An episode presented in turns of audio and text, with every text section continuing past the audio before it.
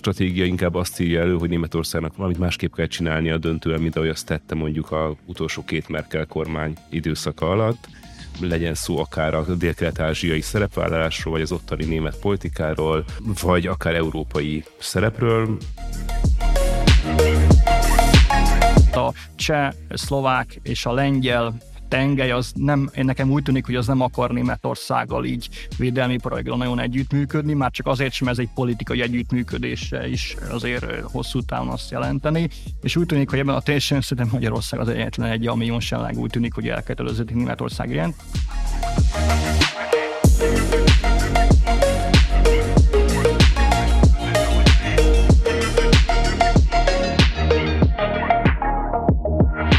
Nagy szeretettel köszöntök mindenkit, ez itt a Kilátás, a Magyar Külügyi Intézet podcastja. Mai alkalommal a német új nemzeti biztonsági stratégia apropóján beszélgetünk vendégeinkkel, akiket nagy szeretettel köszöntök itt nálunk. Spek Gyulát, Nemzeti Közszolgálati Egyetem tanársegédét, a Nemzetközi Kapcsolatok és Diplomácia tanszékről, illetve Dobrovécki Pétert, az MCC Német-Magyar Intézet kutatóját. Köszönöm, hogy itt vagytok velünk. Én Stepper Péter vagyok, a Magyar Külügyi Intézet Euróatlanti programjának kutatásvezetője. Az első kérdésem az lenne hozzátok, tulajdonképpen mindkettőtökhöz, hogy miként látjátok azok a nagy várakozások, amiket megfogalmaztak sokan, hogy a Zeitenwende beszéd után, és tulajdonképpen sokan azt várják tőle, hogy Németország fölvállal egy komolyabb regionális hegemon szerepet Európában, ami együtt jár egy jelentősebb katonai kiadás növekedéssel, ez vajon tényleg ilyen irányba hat-e? Mi derül ki az új biztonsági stratégia szövegéből, vagy esetleg óvatossággal kell kezelni az ilyenfajta ambíciókat? Ugye ez a Nemzeti Biztonsági Stratégia, ez már a 2021-ben elfogadott, ugye az Ampel koalíció, tehát a lejelző lámpa koalíciós kormánynak a koalíciós szerződésében már le volt fektetve, tehát hogy lesz egy ilyen stratégia. Ugye az volt a probléma, hogy az egész ugye elhúzódott a, az elfogadtatás, ugye itt közbejött az orosz-ukrán háború egyértelműen, és hát összesen 18 hónapba, tehát a koalíciós szerződéstől egészen az elfogadásáig közel 18 hónap telt el. Az eredeti tervek szerint a 2023. februári Müncheni Biztonsági Konferencián mutatták volna már be, Azonban ugye ez itt elhúzódott különböző problémák miatt, ugye itt például a Nemzeti Biztonsági Tanácsnak a kérdése kapcsán. Tehát ez mindenképpen óriási várakozások előzték meg, és hát ugye azért is, mert Olaf Scholz kancellárnak nagyon sokan, vagy több olyan elszólása volt, hogy Németországot úgymond egy az európai védelemnek a garantálójává kívánja felfejleszteni, tehát katonai garantálója is legyen Európának. Tehát mindenképpen ez a korábbi irányvonal szemben egy jelentős változás volt. Az a kérdés, hogy Németország mennyire lesz katonai hegemon, azt én úgy érzem, hogy azért az erős kifejezés lenne, én gondolom nem lesz hegemon Németország. Az igaz, hogy a vezető szerepre törekszik, de a vezető szerep és a hegemon nem ugyanaz. A hegemon az is az Egyesült Államok, és az is egyébként érdekes ebben a stratégiai dokumentumban, hogy azért ez, ez konkrét, amit Olaf Scholz mondott, hogy Németország Európa biztonsága garantálja, ez nem szerepel így a stratégián, az azt mondja a stratégia, hogy a NATO az európai biztonsága garantálója. Péter, te hogy látod ugyanezt a kérdést? Igen, ez a vezető szerep, ez, ez egy érdekes fogalom, mert ha megnézzük a mai német politikát, vagy az elmúlt két évet, hogy ez most elhangzott, az egy tervezett folyamatnak indult, amit a háború teljesen felülírt, arra próbál reagálni a német politika, a maga a stratégia összetétel is ezt mutatja inkább, hogy egyrészt egy politikai hitvallás, másrészt egy reagálás a elmúlt egy évre, másrészt egy ígérettelesítés a koalíciós szerződés megfogadottnak megfelelően, és ez a stratégia inkább azt írja elő, hogy Németországnak valamit másképp kell csinálnia döntően, mint ahogy azt tette mondjuk a utolsó két Merkel kormány időszaka alatt. Legyen szó akár a dél-kelet-ázsiai szerepvállalásról, vagy az ottani német politikáról, vagy akár európai szerepről, de megmondom őszintén, hogy nem tartalmaz annyira erős vállalásokat ez a stratégia, mint amennyire számíthattunk volna egy ilyen új keletű dokumentum részéről, hiszen Németországnak korábban nem volt ilyen dokumentuma. Éppen azért tartotta fontosnak a, az Ampel koalíció, hogy megalkossanak most egy ilyet. A úgynevezett fehér dokumentumai voltak a, a Bundeswehrnek, a német a Bundeswehrről kapcsolatos fehér dokumentumai voltak a védelmi tárcának, azonban azok is legutóbbi 2016-ban került elfogadásra, azt megelőzően pedig jó pár éven keresztül ö, nem volt ilyen dokumentum, olyan emlékszem tíz évig, tehát alapvetően az irány adott, Németország keresi a helyét, definiálni szeretné az európai és nemzetközi pozícióját, a védelmi politika területén is, azonban ennek a konkrét elemei számomra kicsit zavarosnak tűnnek, és amennyiben beszélünk a dokumentum belső elemeiről, úgy ezt, ezen tézisemet szeretném majd jobban kifejteni is, hogy azért itt egy ideológiával erősen átitatott szakpolitikai megfontolásokat talán kisebb mértékben tartalmazó dokumentumról van szó. Jó, mielőtt tovább haladnánk, nem tudom, szerintem érdemes talán tisztázni a hallgatóság számára, hogy mi az általános célja egy nemzeti biztonsági stratégiának, egy, egy archetipikus stratégiának. Ugye itt a német eset az bizonyos értelemben különleges, hiszen ahogy itt elhangzott, ez egy ilyen fehér könyv típusú, tehát ez a hosszan terjengősen, akár száz oldal pluszos képekkel, ábrákkal, színes szagos kiadványként prezentált valamiről beszélünk. Ugye ezt azért, hogyha a magyar vagy mondjuk egy amerikai stratégiával összehasonlítjuk, akkor formailag is feltűnik a, a különbség. Tehát ti hogy látjátok, hogy ha ezt nézzük, ez a mostani dokumentum, ez beleilleszkedik azon dokumentumok sorába, amit Németország hagyományosan elfogadott, vagy, vagy azért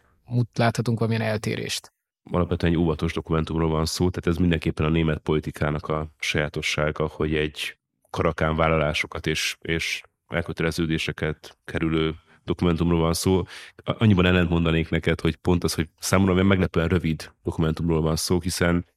cakkumpak illusztrációkkal együtt 70 pár oldalas dokumentumról beszélünk, ami ellenben mindent is tartalmaz, tehát a, a klíma, diverzitás, konkrét polgári védelem, katonai védelmi kérdésektől kezdve egészen a, az integrált ö, védelmi stratégiáig, vagy akár egy új hivatal létrehozásán át a stratégiai gyógyszer és élelmiszerkészletek létrehozásáig. Tehát sok-sok érdekes és fontos téma van felsorolva, azonban a cél inkább az volt, hogy semmit ne hagyjunk ki, és mindenki elégedett legyen, szinte mindenki elégedett legyen a, a, a, a végén, azonban ezek tényleges implementálása már nem nagyon derül ki. Még annyit szeretnék itt hozzáfűzni, hogy a hallgatóság kedvéért érdemes tisztázni, hogy egy ilyen stratégiai dokumentum, egy nemzeti biztonsági stratégia alapvetően az egy külső és belső közönségnek szóló kommunikációs eszközként fogható föl.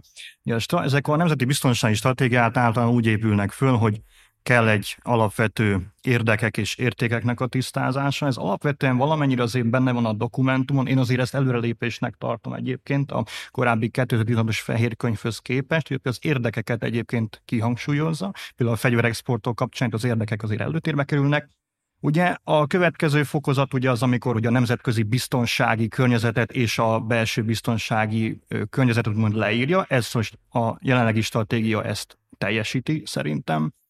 és ilyet a, a, még egy fontos kritérium egy ilyen dokumentumnak az, hogy a végcélnek a megfogalmazása. Itt is azért találhatunk céloknak a megfogalmazását, például az Európai Uniónak a bővítését, és ami a legfontosabb elem, itt a negyedik elem, az, ami szokott, szokott szerepelni stratégián, az erőforrásoknak az elosztása, hogy milyen eszközökkel kívánja ezt megvalósítani. És itt ebben a negyedik pontban látok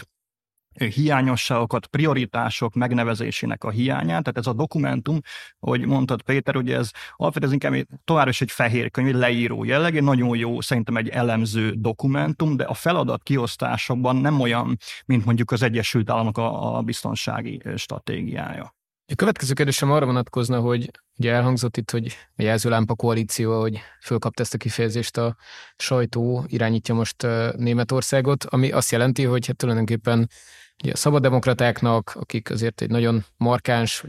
az adózással kapcsolatos álláspontot képviselnek, a szociáldemokratáknak, akik értemszerűen a társadalmi egyenlőség kérdései, vagy egyenlőtlenség kérdései a fontosak, de nagyon markáns érdekellentétei lehetnek bizonyos ügyekben. Most ezt azért vezetem így fel ezt a kérdést, mert ha rátekintünk a stratégiai dokumentumokra, akkor joggal merül fel a kérdés, hogy valóban le tudták ők egyeztetni előzetesen a komolyabb fajsúlyos politikai eh, allokációs kérdéseket, vagy úgy voltak vele, hogy ha van egy mindenki számára elfogadható általános dokumentum, akkor ezek a viták még ráérnek. Mert hogy alapvetően ez valahol beárazza a biztonsági stratégia súlyát is, ugye a külső szemlélők számára. Tehát, hogy elfogadjuk, hogy Németország tartósan még sokat fog költeni például haderőre, akkor felmerül a kérdés, hogy nem miből,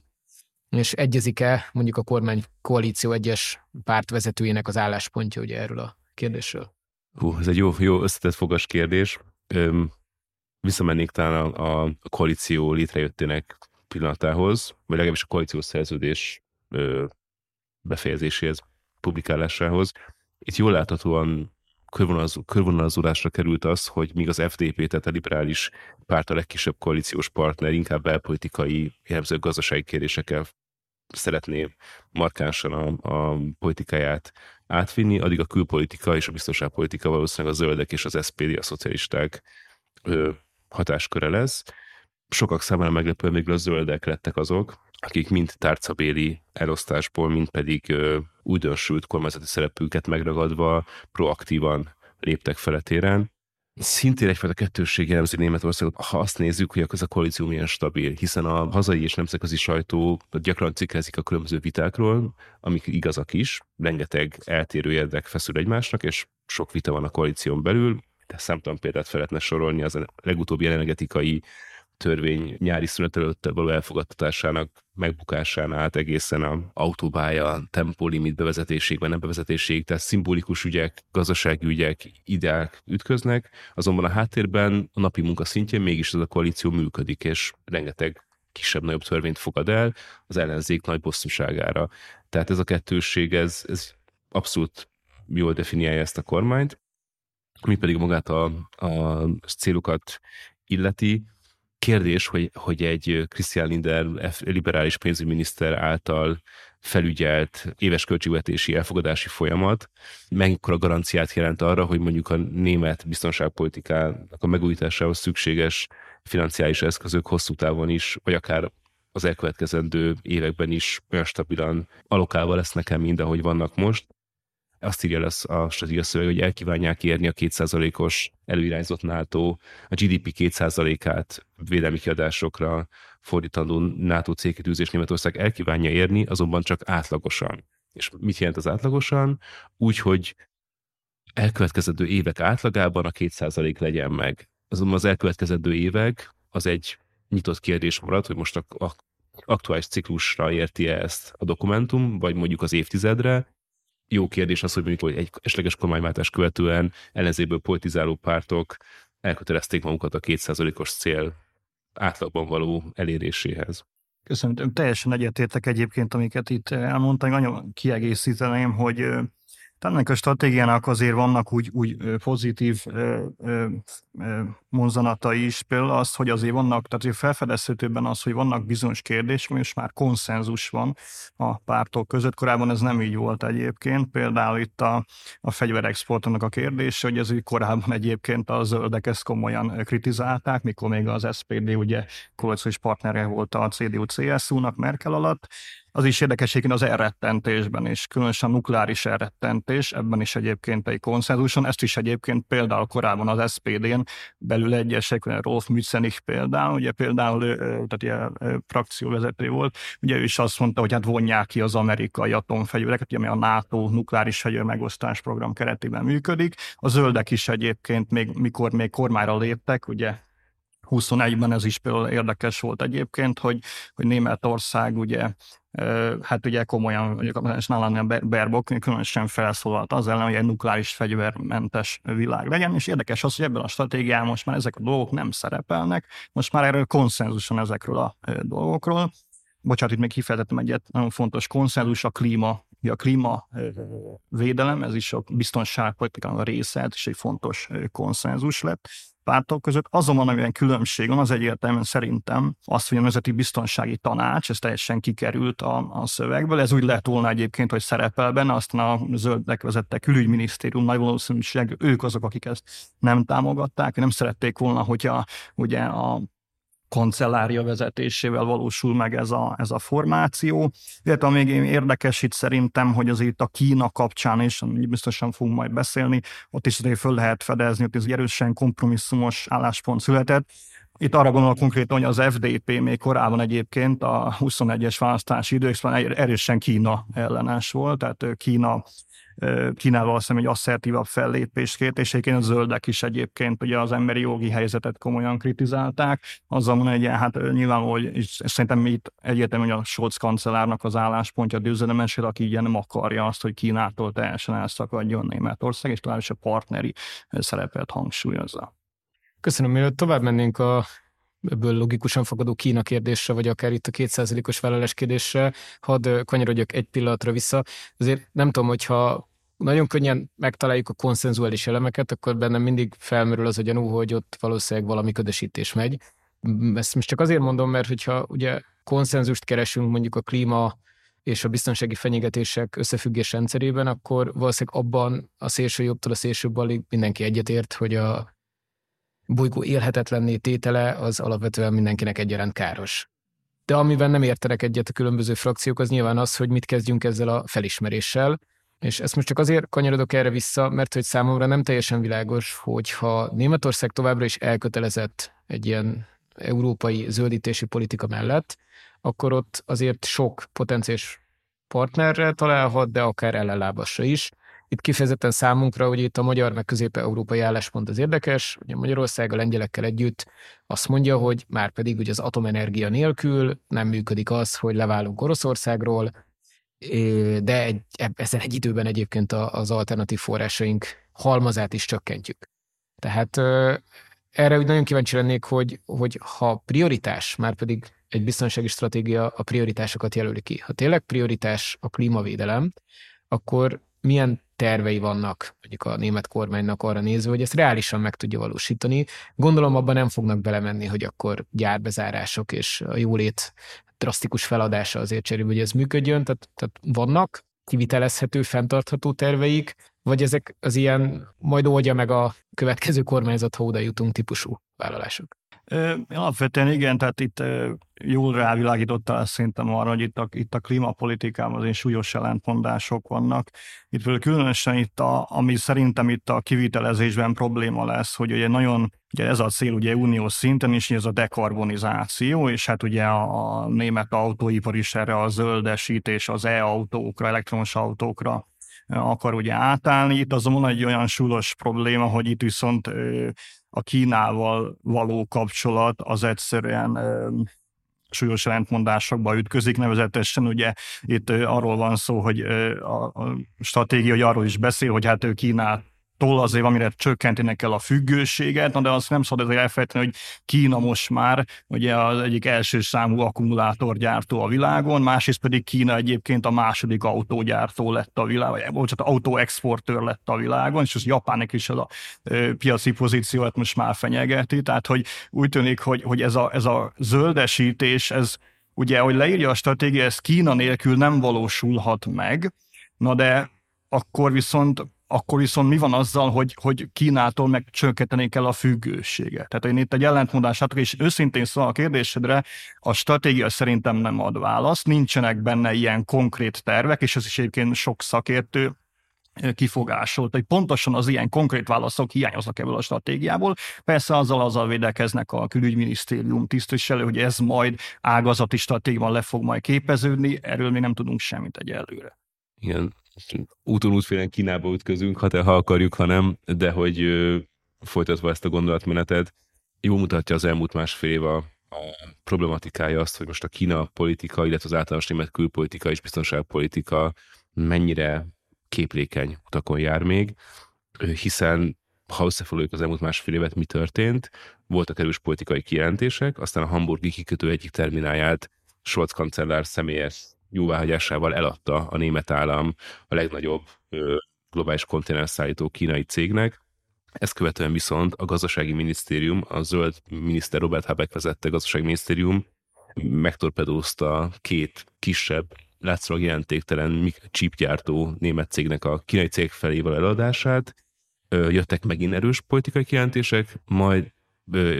ahol a német miniszter, illetve kormányfő, miniszterek, illetve kormányfő Kínába látogattak, és ott az elég hűvös foltozásra leltek, majd egy viszonylag jó hangú, kétoldalú kormányzati csúcs volt nem olyan régen Németországban, ahol megint pozitívabb hangnemet ütöttek meg a, a részvevők. Tehát, hogyha az ember kívülről nézi ezeket a politikai kapcsolatokat, akkor nehéz eldönteni, hogy akkor mi, mi, a, mi a döntő tényező, a kormányzati belüli erőviszonyok, hogy a kancellár úgy, úgymond erő, erőszóval, vagy, vagy kormányfői szóval át tudja vinni ezt a reálisabb Kína politikát, ahol azért a gazdasági érdekek felülírják talán a, humanitárius és, és környezeti megfontolásokat rövid távon, vagy pedig egy ilyen folytatódós csatározásnak lehetünk a tanúi, ahol például lehet, hogy az egyik német miniszter szorosabb Tajvan politikát sürget majd, ami összkormányzati szinten ronthatja megint a viszonyt. Tehát, hogy nehéz megmondani pontosan, hogy hogy, hogy látja Németország Kínával a viszonyt. A minap megjelent Kína stratégia is, és azt mutatja, hogy, hogy azért a ominózus decoupling Németország nem szeretne leválni gazdaságilag Kínától, amely a legfontosabb import és export partner, ez érdemes mindig azért hozzátenni. Cserébe viszont a Tajvannal való viszony partneri kapcsolatok erősítését is szeretne. Aki ismeri Kínát, tudja, hogy Kína nem szokta ezt ölbetett kézzel tolerálni, hogyha egy, egy ország erősíti a, a bilaterális kapcsolatokat Tajvannal, hanem általában ez válaszlépést font maga után. Szóval, hogy röviden összefoglalva ne, nem teljesen világos számomra, hogy egyáltalán összkormányzati szinten van-e elképzelés az elkövetkezendő évekre, ha Kínáról van szó, illetve hogyha a belpolitikai kihívások egyre inkább a fal felé szorítják a német kormányt, úgy nem lesz a némi visszatáncolás az ambiciózus klímapolitikai és klímapolitikán keresztül biztonságpolitikai céloktól. Igen, ugye itt a kínai kérdéssel kapcsolatban azt hiszem, hogy talán sokat mondó, hogyha valaki belenéz a stratégiába, hogy ez fél, ugye nyilván Oroszország, Ukrajna, nagyhatalmi versengés, hívószavak ugye rendkívül sokszor szerepelnek a dokumentumban, Kína meg relatíve kevésszer, de nekem ami feltűnt, hogy ez a nagyjából ugye a felelősség áthárítása, eh, és ez a sok szereplős térben ugye mindenkit egyaránt terhel a felelősség üzenet az, ami kicsit átjött a dokumentumból, tehát ha jól emlékszem, hogy ilyesmit fogalmaztak meg, hogy a német cégvezetőknek a felelőssége is fontos abban, hogy átgondolják, hogy milyen típusú termékekkel és milyen típusú termékekkel hajlandók, másokkal meg ugye nem hajlandók vagy nem szerencsés kereskedni ugye kínaiakkal, hát most az, hogy lehet, hogy én túlzottan cinikus vagyok, de azért, hogyha én egy profitorientált német nagyvállalat vezetője vagyok, akkor ott azért az elsődleges célom nem feltétlen az, hogy absztrakt politikai és biztonsági célokat kergessek, hanem egyszerűen profitot szeretnék termelni. Vagyis konkrét szabályozó mechanizmusok nélkül igazából hát szerintem megmosolyogják ezt a ezt a vágyálmot, vagy ezt a várakozást, akik a konkrét cselekvők ebben a dimenzióban. Az már egy másik kérdés, hogy ugye, ahogy említetted, most fogadták el nem olyan rég ugye az ágazati stratégiát Kínáról, az erre dokumentumok, aztán lehet, hogy majd a jövőben nyitva hagyják azt a kaput, hogy valamilyen konkrét szabályozást fogadjanak el adott esetben. Most itt akár a kettős felhasználású termékek, akár a hadiparban használható technológiák azért kerülhetnek valamilyen limitáció alá, de javítsatok ki a tévedek, nekem úgy tűnik, hogy egyelőre még azért a business as usual az, ami meghatározza a kína kapcsolatokat. Igen, egyébként egyértelműen most hát ugye pont mai nap délben jött ki ez a Kína stratégia, csak gyorsan annyi átpörgettem, de az májből lehet egyébként látni, hogy nagyon érdekes, ugye, hogy ebből a három frázisból ugye ez a rivális, versenytárs és partner, ebből a partner van az első helyen a stratégiában, és nekem úgy tűnt, már nem akarok mondom tehát hogy is nem akarok előrevetíteni dolgokat, én azt látom, hogy, hogy valamint, hogy ez a partnere viszony az nagyon ki lenne hangsúlyozva a stratégiában, és az, amit talán vártunk, hogy, hogy ez a ez a rivális, rendszer szintű rivális kategóriában, vagy Németország határozottabb lesz, ez nem úgy tűnik ebben a stratégiában. Például, amit itt említettél, pont ez szerepel a stratégiában, hogy a kettős felhasználású termékek exportjára vonatkozóan lesz majd új szabályozás, ugye új fegyverexport szabályozás is lesz, nyilván arra is majd ez vonatkozni fog, de én úgy tűnik, hogy abban megint csak nincs semmi konkrétum erre vonatkozóan. Itt a Másolom még egy dolog, hogyha megengedett hozzá tenni, itt a klímához még kicsit visszatér a Kínál összefüggésben, hogy ugye az is érdekes dolog, hogy, hogy Németország ugye a zöldesítést, ugye azt ugye, ahogy mondtam, elektromos autókkal, ugye szélemű előművekkel kíván azt döntően, de az nagyon érdekes, hogy ezekhez ugye ilyen ritka előfordulású fémekre van szükség, ilyen különböző mágneses anyagokra, és egyébként ez hát igen nagy részben egyébként Kínából importálja, és nap például erre megint nem ad a, nem az új biztonsági stratégia, sem a Kína stratégiára választ, hogy ez hogyan kívánja kiváltani ezt a Kínától és függőséget. Tehát ez egy, ez egy érdekes kérdés lesz a jövőben. Bocsánat, hogy nem hagyunk szóhoz jutni téged egymásra licitálva a gondolatokkal, meg átmegyünk már Kínába inkább, mint Németországba, de hogy még hogyan tudod, hogy hogyan tudja ezt a német kormány szabályozni. Vannak ugye eseti példák, ami mutatják azért, hogy a német kormány hasz kíván élni ezzel az eszköztárával, akkor tud találni módot arra. Például a Volkswagen próbálta egy pár évvel ezelőtt bővíteni a pont az újgúr területekhez közel lévő egyik gyárát, ami nagy botrányt váltott ki Németországban az, az ismert okok miatt,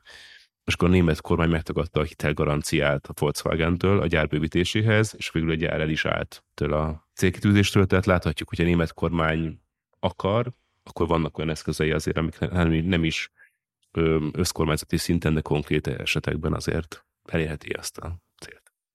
Jó, szerintem próbáljunk tovább haladni egy másik fontos témára, csak ezt eddig nem mertem nagyon kinyitni, mert egy biztos vagyok benne, hogy nagyon sok irányba elviheti a beszélgetés, de most azt hiszem elérkeztünk ide, hogy hogy állunk a német hadipari fejlesztésekkel. Ugyanis az ukrán háború kitörése után ugye elsőre mindenkit meglepett talán, hogy hirtelen semmiből tulajdonképpen egy ilyen 100 milliárd eurós hitelcsomagot előrántottak a németek. Ugye erről akkor nagy társadalmi politikai vita volt, hogy lehet-e hitelből finanszírozni ilyesmit, alkotmánybíróság is véleményt mondott róla, tehát egy, egy, egy hosszas vita zajlott erről. Viszont a másik kérdés, örülnék, hogy erre is reflektálnátok egyrészt, a másrészt meg ugye az is egy érdekes kérdés, hogy mi történik, hogyha ez a hitelcsomag ilyen vagy olyan formában, de kiürül, ugye ez egy ilyen metafora, vagy nem tudom, most ki tud-e ürülni, de arra gondolok, hogy, hogy hogyan allokálják, milyen típusú költségekre allokálják ugye ezeket a pénzeket. Hát ha logikusan végig gondoljuk, akkor gondolom lehet akut szükségszerűségekre költeni, tehát mert évtizedek óta meg nem valósított projektekre, nem tudom, rátenni az íra a pontot, lezárni, és azt mondani, hogy jó, akkor ezt megcsináltuk, lehet reflektálni ugye a háború okozta szükségszerűségekre, vagy lehet azt csinálni, amit mondjuk a lengyelek csinálnak, hogy akkor a következő 50 évre előre próbálnak tervezni olyan high-tech dolgokat, amik a mostani háborúból derültek ki, hogy talán szükség lenne rá, a rakétasorozatvetőtől a ki tudja milyen technológiákra gondolok. Azért Németország most nehéz helyzetben van, mert ezt a három dolgot, mintha egyszerre kéne csinálni, egy relatíve limitált forrás csomagból, úgyhogy a volumenek is nagyobbak. Tehát azért mégiscsak az egyik legnagyobb európai haderő felszereléséről, vagy jövőállóvá tételéről beszélünk. Tehát ti hogy látjátok, hogy milyen kihívásai vannak ennek a folyamatnak, illetőleg a stratégia milyen pályára helyezi majd a következő kormányokat? Ez a legnagyobb téma nyilvánvaló itt a Zeitem vendébe, ez a, ez a 100 milliárd eurós alap, ami igazából tudni kell azt, esetleg hallgatóknak ez fontos tudni, hogy itt az infláció miatt valójában csak inkább 87 milliárd euróról beszélhetünk, tehát ez nem egy nettó 100 milliárd eurós összeg. Ugye, hogy itt kérdezhet, hogy mire allokálják, ugye hát azt nagyjából lehet tudni, hogy olyan közel Hát ugye a 43 milliárd eurót ugye itt a, a légierő fejlesztésére, ugye Eurofighterek, csinok, helikopterek, a jövő generációs ugye francia-német FCAS vadászgép. Egy részét ugye 20 milliárd eurót a tengeri ugye a hadihajókra, a tengeralattjárókra, a szárazföldre 16 milliárd euró, és a 20 milliárd euró az a vezetésirányítási rendszerekre lesz. Azonban azt tudni kell azt mindenképpen, hogy ez a 100 milliárd eurós különleges alap, ez szigorúan a Bundeswehrnek a fegyverzetére, felszerelésére kell, hogy költség. Ez nem fedezi a személyzeti költségeket, sem az infrastruktúra fejlesztési költséget, azt a rendes védelmi költségvetésből kell majd megvalósítani, és nagyon fontos egyébként, hogy ez a, amit ugye már elhangzott a beszélgetés, ez a, ez a különleges alap, ez olyan, hát 2024-25-re biztosan, ugye akkor már fognak ebből költeni, akkor majd eléri ezzel Németország a 2%-os NATO célt, azonban 2026-tól ez a, ez, a, ez a különleges alap már ki fog egyébként fulladni. Na ez itt a kérdés egyébként, és talán ez egy jó kérdés, hogy a politikai döntéshozók erre mennyire figyeltek föl, és, és az is érdekes dolog, hogy a német közvélemény ez egyáltalán mennyire tudatosul egyébként bennük az, hogy erről a különleges alapról szóló törvényben van egy paragrafus arról, hogyha kimerül ez a 100 milliárd eurós különleges alap, akkor azt pótolni kell majd, tehát a kétszázalékos cél eléréséhez a rendes költségvetésből kell majd pótolni. Ez érdekes, hogy akkor mondjuk azt tesszük fel, az, hogy 2026-ban mikor már ugye új kormány lesz majd hivatalban, akkor majd nekik hirtelen kell majd 20 milliárd euróval legalább ugye fölemelni a és most ugye közel olyan 51,8 milliárd euró a 24-es védelmi költségvetés, tehát ez egy óriási nagy emelés lenne egyszerre. Ez egy igencsak kiszámíthatatlan pálya a védelmi iparnak. Ugye tudjuk azt, a védelmi iparnak az kell, hogy hosszú távú, kiszámítható védelmi költségvetés és jogszabályi háttér legyen egyébként, tehát csak így lehet fegyverkezni. Ez jelenleg én úgy gondolom, hogy, hogy ez most nincsen meg. Ez még nincsen meg, és a Nemzeti Biztonsági Stratégiában is ez a fogalmazás, ez az átlagos költés két nekem ez eléggé ködös.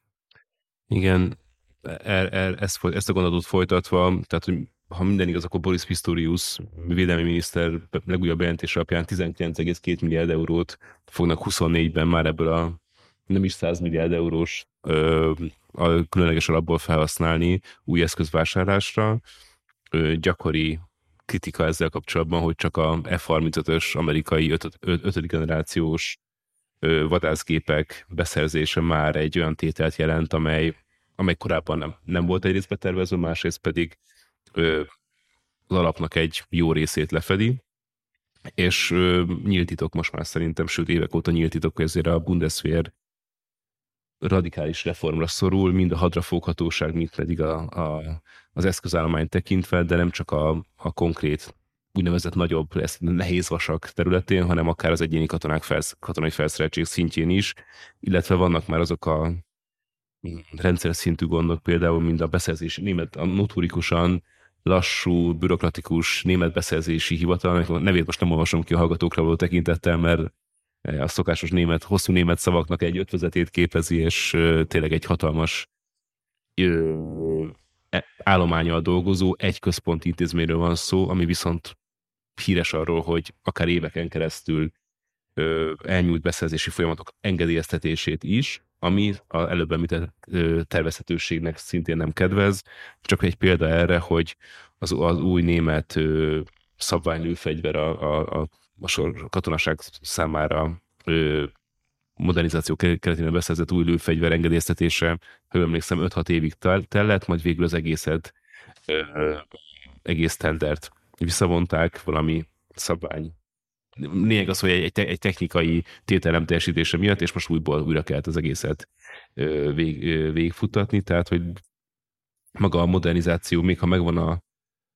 megvan a pénz, akkor sem biztos, hogy paripát lehet rögtön hozzászerezni, tehát ez, ez is egy probléma a Bundeswehr esetében,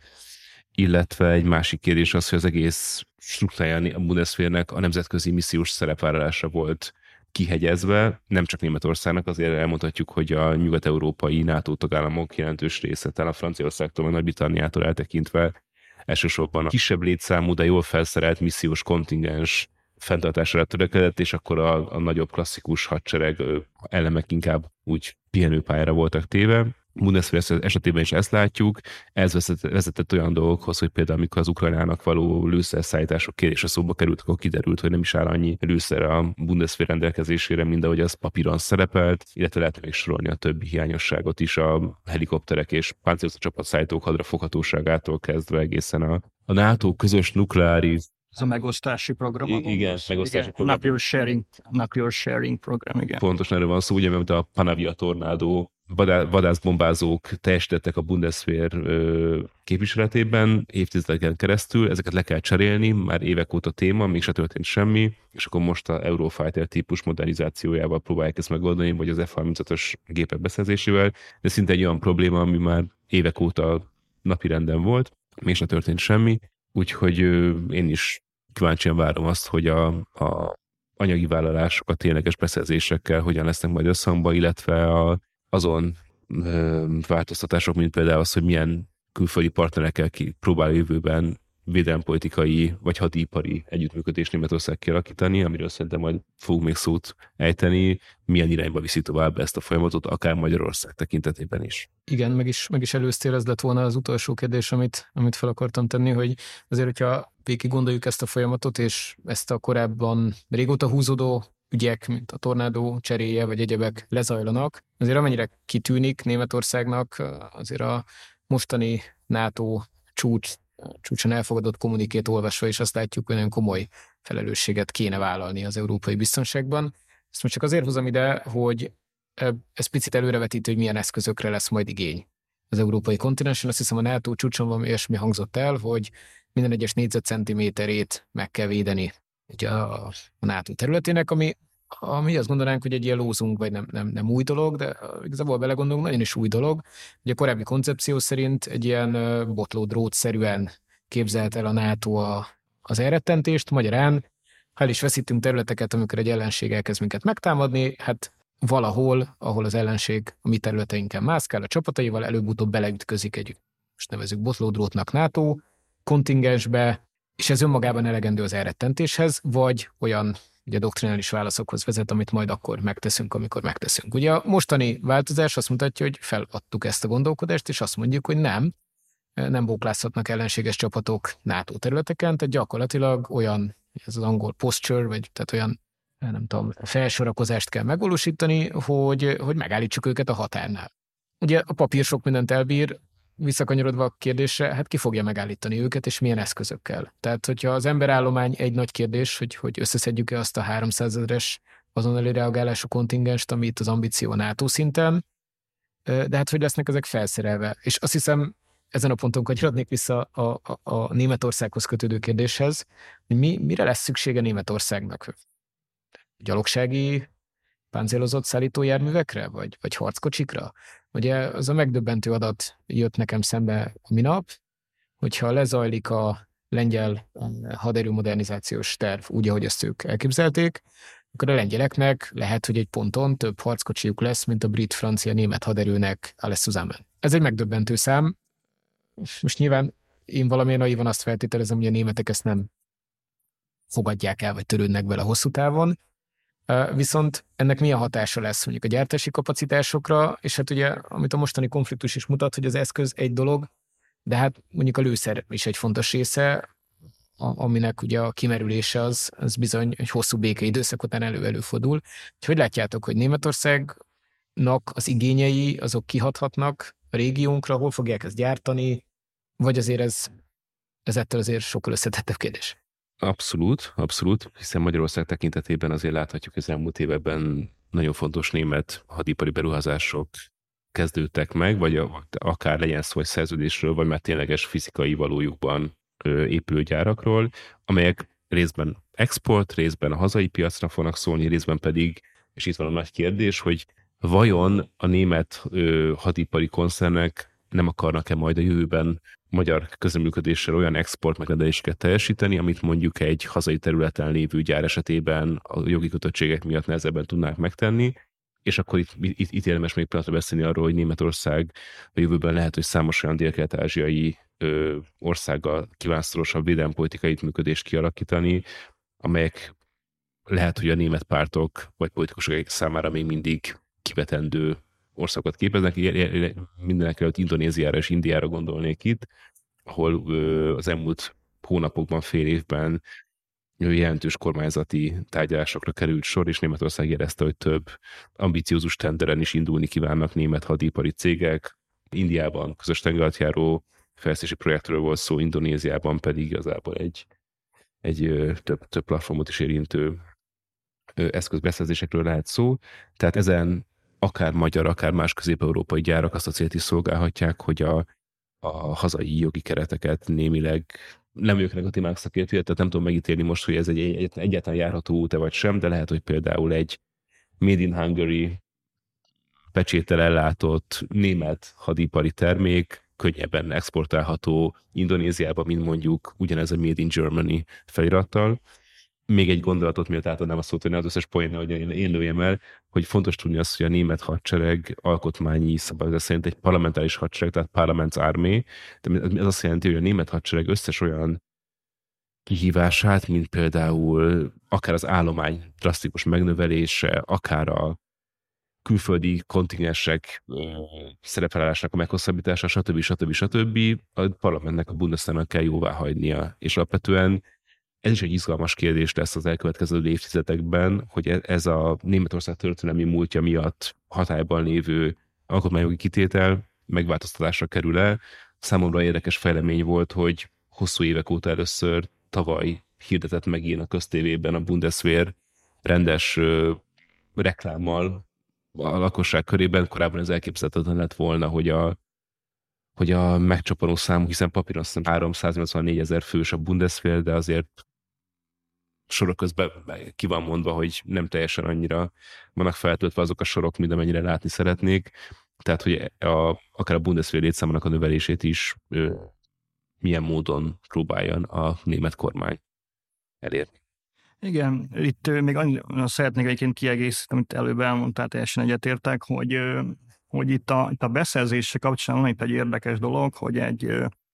úgy van jelenleg a német szabályozás, hogy a 25 milliárd euró érték feletti beszerzések, ez, ez már a Bundestagnak kell egyébként a jóváhagyása. És ugye ez az a probléma, hogy ez ezáltal rendkívül lassú az egész beszélés, tehát mindenképpen szakértők is egyébként ezt kihangsúlyozták a, a, a német külügyi társaságtól például, hogy ezt inkább 50 milliárd euróra kellene föltolni, tehát hogy ne kelljen minden piszticsárétételhez ilyen Bundestagnak a, a jóváhagyását, ahogy előbb már elmondtam, tehát kellene egy, egy kiszámítható pénzügyi és jogszabályi keret mindenképpen, ahhoz, hogy a német hadipar fel tudjon pörögni. És a másik dolog, amit visszatérve, amit itt kérdezszét, hogy akkor hol fognak gyártani, mit fognak gyártani, az mindenképpen látható, hogy a, hogy a szárazföldi haditechnikai eszközökben ott kell, kell pótolni. Ugye hát tudjuk jól, hogy a NSK haderőjében mondjuk egy most nem akarok hülyeséget mondani, de azért ezernél több harckocsi volt mindenképpen. Ugye most meg jelenleg van mondjuk hát épp, hogy úgy nem tudom, 200, tehát ami a német haderőben bevethető, vagy egy része csak bevethető, tehát mindenképpen a német védelmi iparnak, amiben tényleg az az előnye neki egyébként, világ szinten is, az a, az a szárazföldi haditechnikai, a páncélozott haditechnikai eszközöknek a gyártása, fejlesztése. És ugye ez egyébként a, abban is megmutatkozik például, hogy szükség van, hogy például Németország most vállalta azt, hogy Litvániában, ugye ez a előre tolt jelenlét, NATO előre tolt jelenlét keretében, ugye korábban 450 fős ilyen zászló, harccsoport volt, most már az dandár erőre fogják fel, még ezek 4000 fő lesz, tehát ott állandóan fognak azok ott állomásozni, ami azt jelenti, hogy oda mindenképpen kell német hadi nehéz technikát vonni. Ja, a másik dolog, amiben viszont ugye a németek nem tudnak, ugye, mert uh, ott viszont nemzetközi együttműködése van szükség, például a légvédelem. A légvédelem kapcsán előkérdebe került ez az európai, uh, ez European Sky Shield Initiative, tehát ez a légvédelmi pajzs, aminek ezt magyarul fordítani, ott ugye más beszerzések, ott ugye izraeli Aero 3-as, illetve amerikai Patriot rakétákra is támaszkodik ez, a, ez az európai kezdeményezés, de itt az Iris-T rakéták, amelyek ugye például a közeli légvédelemre vonatkozik, ezt például a németek egyébként tudják gyártani. Tehát mindenki én ezekben látom így a, a mozgás. Itt, hogy Kelet-Közép-Európára nézve, itt én megmondom őszintén, hogy én itt szkeptikus vagyok azzal kapcsolatban, hogy Kelet-Közép-Európa mennyire lehet Németországnak egy, egy bázisa, mert Magyarország kétségül az, tehát az már szerintem már mondhatjuk azt, hogy az potenciálisan az lesz, ugye nagyon jól mondtad ezt az export kérdés, ugye Németországon ez egy nagyon politikailag ez egy, ez egy átpolitizált dolog, az, hogy hova lehet exportálni fegyverzetet. Ugye Magyarország, hogyha Magyarország exportálja a német tekel közösen gyártott exportot, az a magyar kormánynak a döntése kell, tehát az Magyarországon nem ennyire politizált téma, mint Németország, tehát Magyarország egy megbízható hadipari partner lesz szerintem. Azonban ez önmagában szerintem nem lesz elég ahhoz, hogy a német védelmi iparnak a gyártási kapacitását tudják növelni. Ami nekem itt a szkepticizmusra sajnos okot ad, az az, hogy például Szlovákia is, ami úgy tűnt, hogy például Linkseket fog majd vásárolni, és magyar modellhez hasonlóan Linksgyárat fog majd létesíteni, ez nem valósult meg, inkább ezek a svéd gyártású CV90-es harcjárműveket választották, és egyébként a csehek is. Most egy újabb hír egyébként, a lengyelek például, a lengyel kormánynal a német kormány felmondta azt, hogy Leopard 2-es harckocsinak a felújításra vonatkozó szerződés, ezt, ezt a német kormány fölmondta, hát abból azokból fakadóan, hogy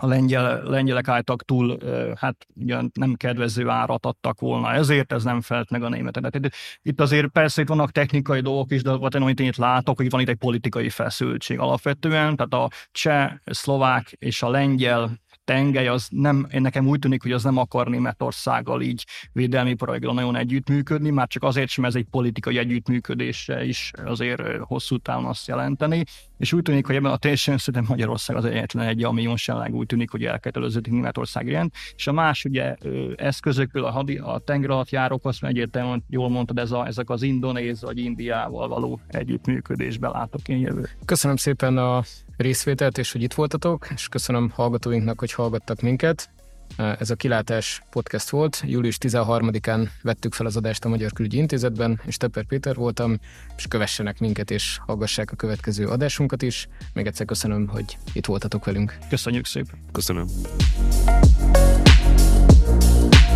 I know